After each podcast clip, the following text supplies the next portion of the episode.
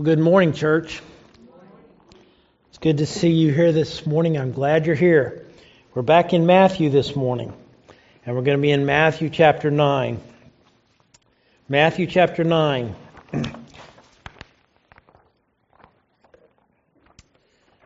and the title of my message today is God's Unique Plan from Matthew 9 14 through 18.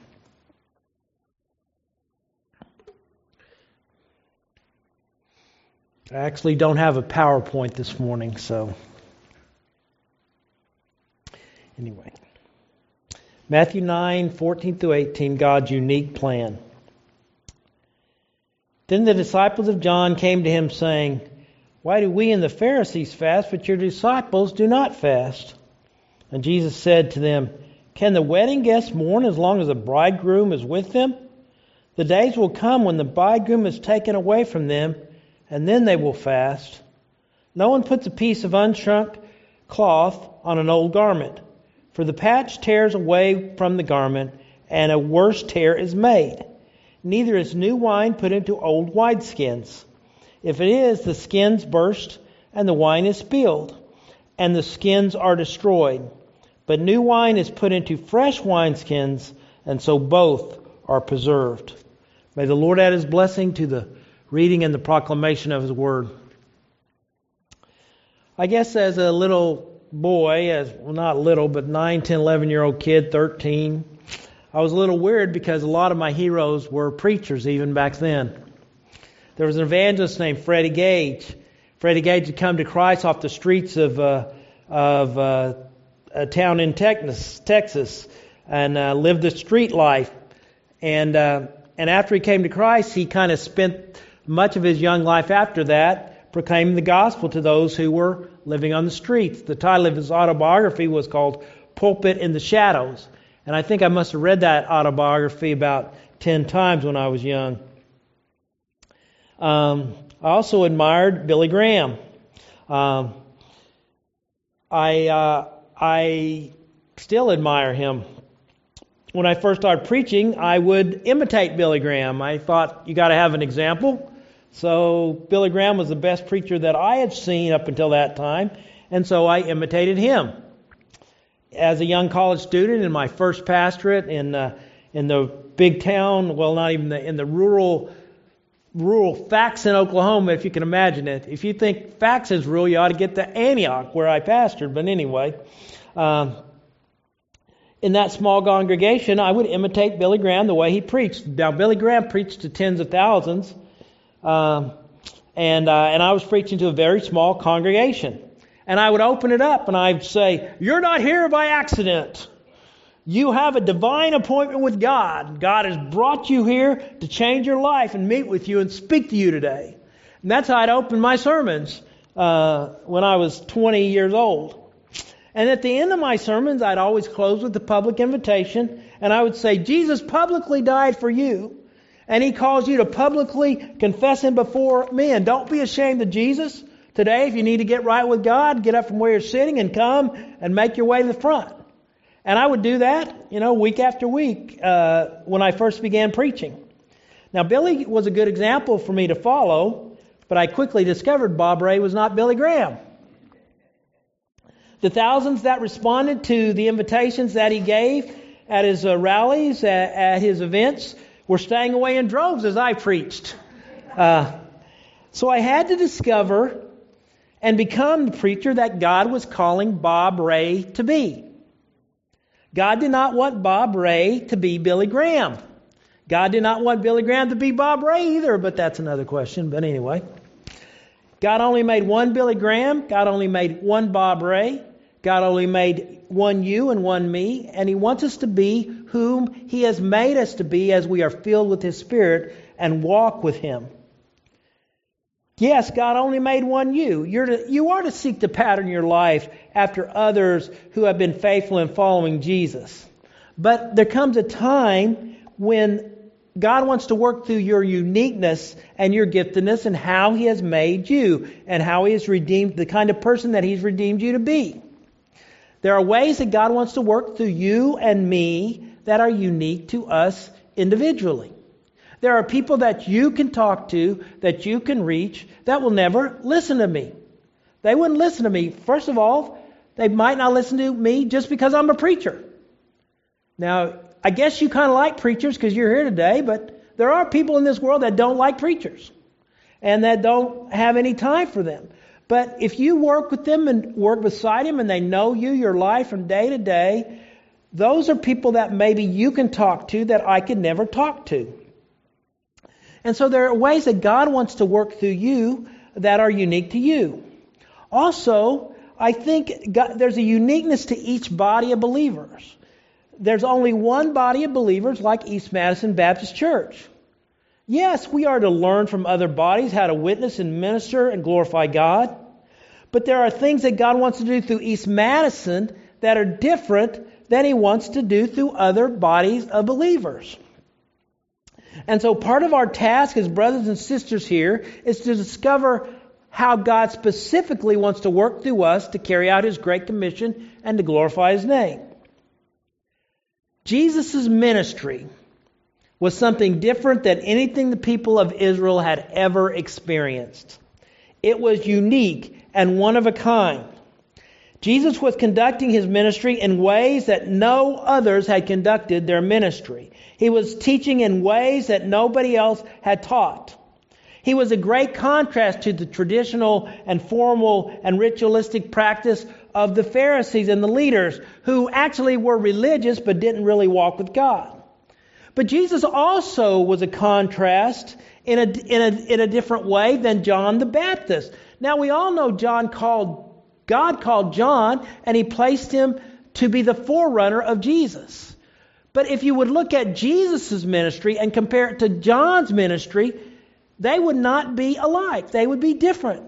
Because John was preparing the way for Jesus, and Jesus had a different, he, he built on John's ministry, but it was different than what God had called John to do. Uh, John lived in the desert, and he ate locust and honey. And uh, he avoided wine. You know, he was uh, Nazarite vows.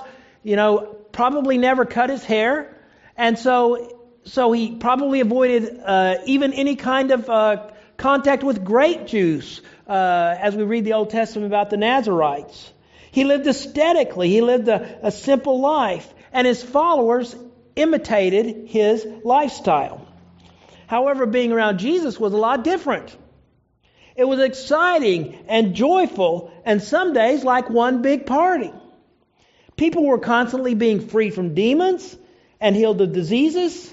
Sinful people would meet Jesus, very sinful people, who, uh, prostitutes and tax collectors who were considered the very bottom of, of uh, the society. They would meet Jesus and begin to follow him.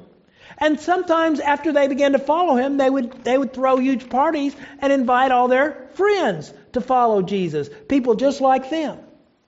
And Jesus was completely comfortable at these parties. So, in the passage we read this morning, Jesus was questioned by the disciples of John the Baptist about the way he was carrying out his mission and conducting his work. From the passage of Scripture we read from John, uh, from Matthew 9 this morning, we see this specific truth that believers are to seek to allow God's Holy Spirit to lead them specifically as they carry out the work that He's called them to do. Believers seek to allow God's Holy Spirit to lead them specifically as they carry out the work that He's called them to do. Jesus was conducting a ministry like the Israelites had never seen. He taught as one with authority, we read in the, in the Gospel of Matthew. He didn't have to quote a bunch of sources to, uh, to, to uh, prove his point. He would say, This is what this means. This is what God says. Uh, he would say, This is what I say. I say to you. And claim his own specific authority. Um, Jesus uh, made specific claims about who he was and what he was about. In Matthew 7, Jesus claimed that he would actually be their judge. And he claimed that they would be judged in how they responded to him, as we read the end of Matthew chapter 7. Uh, Jesus uh, healed lepers, And he freed demon possessed people by his power. He calmed storms. He would say to the, to the nature, be still, and the wind would stop blowing and the waves would stop, stop waving. if that is, even the right word. Um, Jesus forgave sins and called sinful outcasts like Matthew to follow him. And he went to parties where people, in, there were the invited people, were not religious people, but the people who seemed to be open sinners. And he said he came to call right, the, not, not the righteous, but sinners to repent. Now, really, there are no righteous people, uh, but there are some who think they're righteous. And if you think you're righteous, you surely don't need a Savior, which Jesus came to be. Jesus went to sinners who knew they were sinners and offered them salvation in life, and he conducted a totally unconventional type of work and did not carry out the traditions of the religious. They were always on Jesus because he didn't do what they thought he should do in carrying out their traditions. It wasn't the Word of God, it was these traditions that they developed. Now, John the Baptist, Jesus' predecessor and follower, uh, Jesus' predecessor and forerunner, he had followers who wanted to know why Jesus didn't carry out these traditions. Why do the Pharisees uh, and the disciples of the Pharisees and the disciples of John the Baptist fast, and why didn't Jesus fast? Now, John was in prison, and his followers had probably continued uh, the practice of regular fasting. Maybe they fasted. Uh, maybe they fasted in the beginning for a specific reason, but they kind of just continued this. I'm not even sure they knew why they continued uh, this tradition, but they they fasted, maybe as a spiritual discipline, maybe as a sorrowful sin, maybe just as a ritual that they were used to doing. Um, you know, people do things, and sometimes they don't even know why they do them. Um, Jesus, however, taught uh, about the kingdom of God and called people to follow him, and he didn't emphasize fasting. Now, he wasn't against fasting, he didn't emphasize it. And John's disciples wanted to know why. Why don't you talk about fasting? Why don't you fast? And Jesus' answer was straightforward and simple. Do wedding guests mourn when the bridegroom is still with them? The biggest event in the lives of the people of that day was a wedding. Still a pretty big event in most of our lives. Uh, my wedding and Car's wedding, it was kind of simple. We had cake and ice cream and a reception. It lasted a few hours, but it didn't last a week. The weddings of those people lasted a week. Now, my kids had more elaborate weddings than I did because I don't know why. Weddings are a lot more elaborate than they used to be. And we, we had, uh, we fed people and did all that kind of thing, but they still only lasted just, just a, you know, six, seven hours. The, the weddings of Jesus' day lasted a week. The bridegroom would, uh, would be heading toward his home. He would bring the bride with him. And the guest, whoever wanted to come, whoever, who, it was open to all, uh, in a party paid for by the bridegroom's family, would hang around his house and party for one week. Now, that'd be pretty good if you didn't have to pay for any of that stuff, right? Um, Everything needed was provided by for the guests at the party. And so Jesus said, as long as the bridegroom was present, the guests party hardy. They don't stop partying till the bride, bridegroom leaves. They don't weep and mourn and fast. And Jesus said, I'm the bridegroom and I'm among the guests. Now, there's an underlying theme here uh, in this scripture that comes from the Old Testament. We don't want to miss it. Jesus is making a statement about himself as the bridegroom of the church, as the bridegroom of, of the people of God, of the bridegroom of Israel. In the Old Testament, the bridegroom metaphor was simply applied to God. And Jews sometimes used it, as D.A. Carson said, of marriage in connection with the Messiah's coming or the mess or with the messianic banquet. Thus, Jesus' implicity answer was implicitly Christological. He was claiming to be the Messiah, the Christ. Jesus himself is the messianic bridegroom, and the messianic age has dawned because Jesus is here. So Jesus says people don't people don't stop partying until the bridegroom leaves. Now Jesus did say there will come a day when the bridegroom will be taken away from them, and then they will fast. And that's the period that we just we just uh, remembered uh, in the church calendar. The days of Jesus' suffering and his crucifixion would come, and then the guests, his followers, would mourn and fast. But his followers, the wedding guests, at that time were in the presence of the bridegroom, and they weren't going to fast as long as the bridegroom was around. And I think I think most we ought to we ought to think about this a little. Yes, there are times of sorrow and mourning uh, that maybe we should fast as we go through and grow as believers. But I believe most of the time for the believer should be times of rejoicing and happiness and joy. A continually glooming Christian shouldn't shouldn't happen. It shouldn't happen that you're always unhappy. Uh, we're in the presence of the Lord Jesus. He, he is the bridegroom of his church. He has forgiven us. He lives in us. He guides us. He helps us day by day. He has saved us. He has conquered death, never to die again. And we are more than conquerors through him who loves us. So we should be gloomy, basically. Well, Jesus used some other metaphors here. He said, No one puts a piece of unshrunk cloth on an old garment, for the patch tears away from the garment and a worse tear is made.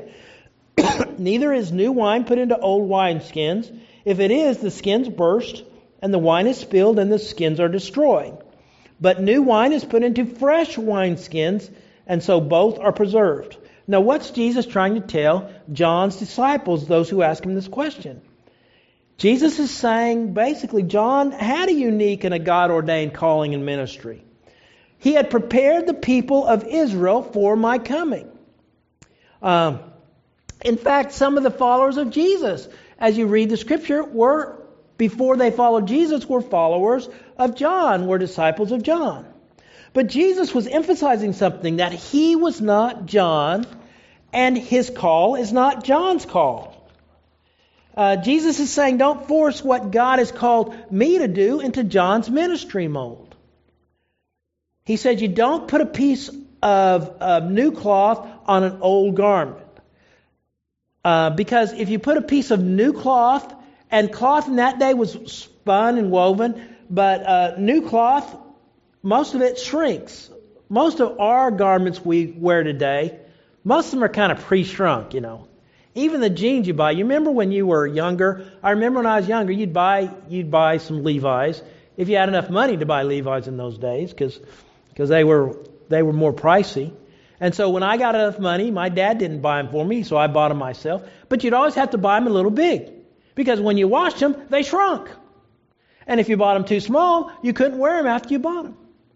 And that's the way new, a new piece of cloth is like that. If you put a new piece of cloth onto an old garment, that piece of cloth that has not been shrunk, as it wears, if it ever gets wet, it's gonna, it's gonna, it's gonna shrink and it's gonna it's to tear what you intended to patch the new garment with. You'll, you'll just make another hole that's worse than the one you made.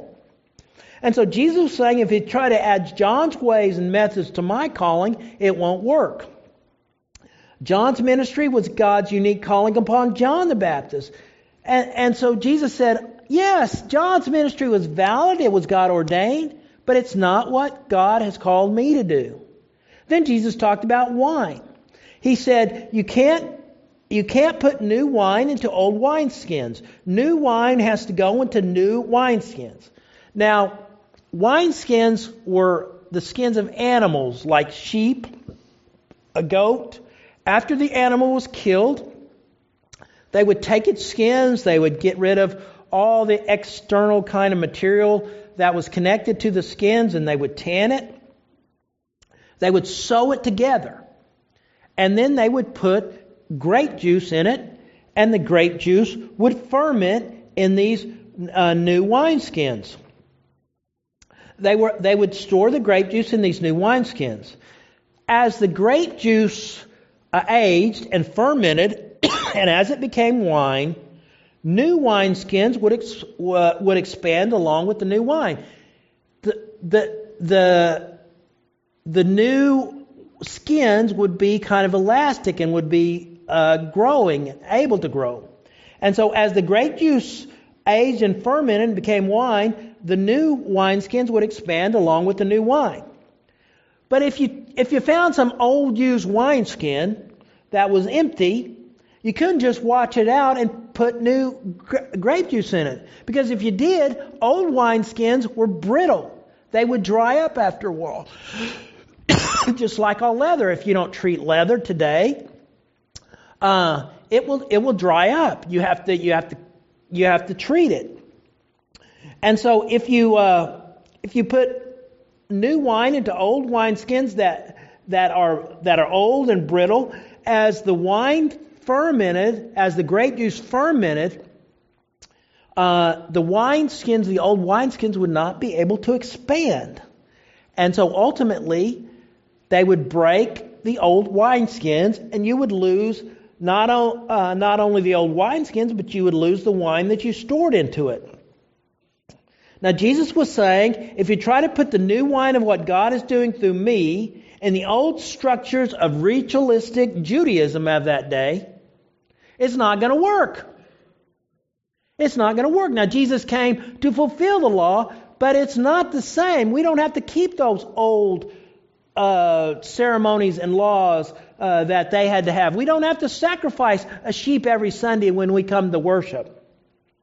It won't work. Uh, but and he also said, if you try to to uh, to put the uh, the new structure of what I'm doing uh, upon what God has done through John the Baptist, that won't work either because that was God's unique call for John. You see, God made us to follow Him, to walk with Him, to become more like Jesus continually in our character, and to be on mission with God.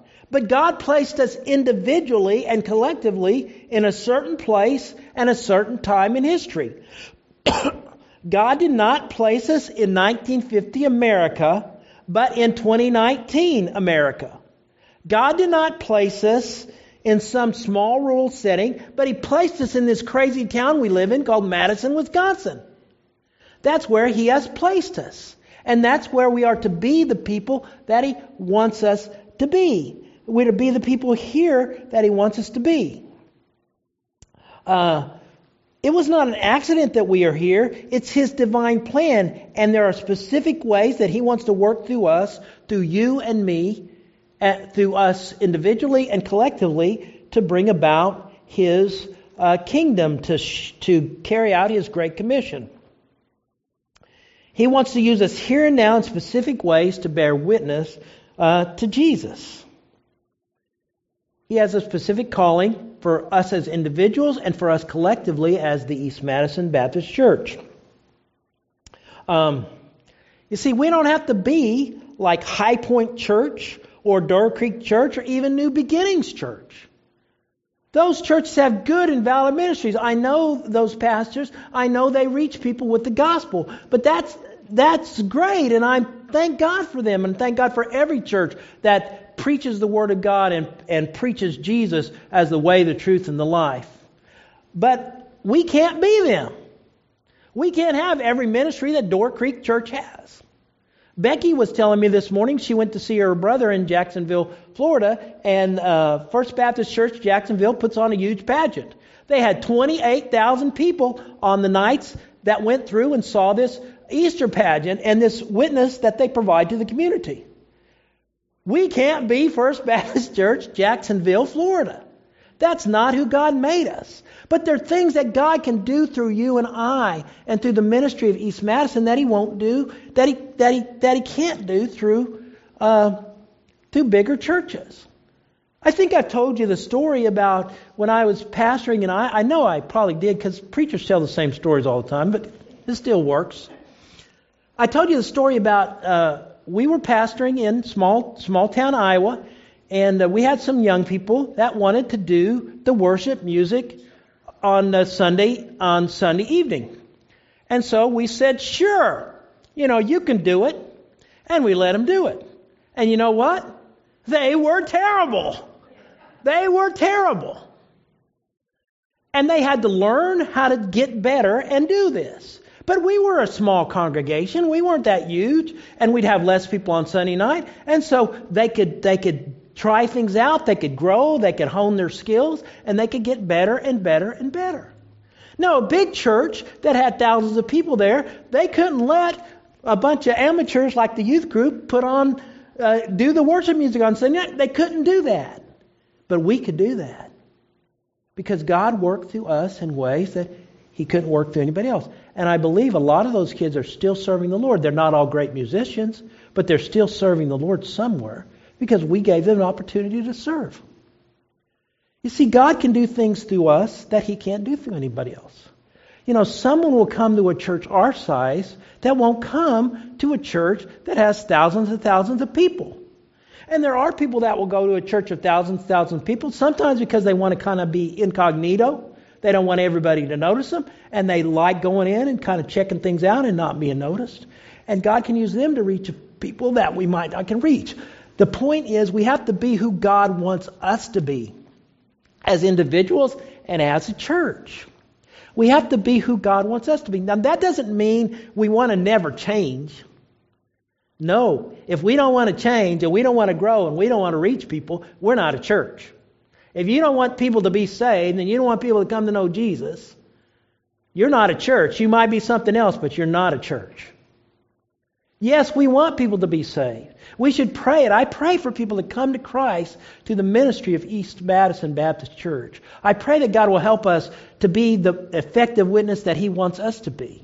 But, but we, we can't be something we're not. We just have to be who we are. And there are some things that we can do, and there's some things that we can't do. And that's okay. Let's just be faithful to be who God wants us to be. We need to recognize God works through us in ways as individuals that are unique to his unique to his plan for us and God works through us as a church that are unique to to what he wants to do. We can learn from others and yes we should learn from others but let's remember that that if we just because we learn from others, that doesn't mean we are others, right? God has made us unique people and a unique church seeking to carry out His Great Commission in our world in 2019. And I believe in the unique call of God. I believe that God wants to do something through us, through this wineskin, to reach the world, to carry out His Great Commission. You see, Bob Ray doesn't have to preach like Billy Graham. Bob Ray, filled with the Holy Spirit, can be used as Bob Ray. You, filled with God's Spirit, Holy Spirit, can be used as you. East Madison, led by the Holy Spirit of God, can obediently carry out the Great Commission, and we can feel, can fulfill the Great Commandment. We can love each other as Jesus has loved us, just like Donald prayed this morning. Yes, we can. Believers, we need to seek to allow God's Holy Spirit to lead us specifically and carry out His work that He has called us to do. Don't try to be what you're not. Be the person whom God has made you to be. Let's be the church that God has made us to be. And call people to follow the one who loves them more than they love themselves. Heavenly Father, we praise you and we thank you that you are God. We thank you that, that you made us as individuals and as a church to be what you want us to be. Lord, we pray that you'd help us to reach people with the gospel, the good news of Jesus that they would know, Jesus, that you love them, that you came to give your life so that their sins could be forgiven, that you rose again so they could have eternal life. And Father, I pray today that we would faithfully proclaim that message. And if anyone here has not responded to that message, I pray that today they would discover the one who loves them more than anyone else could. I pray that you would help us, Lord, to to seek your specific ways for our lives as individuals and for East Madison Baptist Church. Help us to be the people that you want us to be. Father, we pray that you through us would bring much glory to your name. We ask these things in Jesus' name. Amen.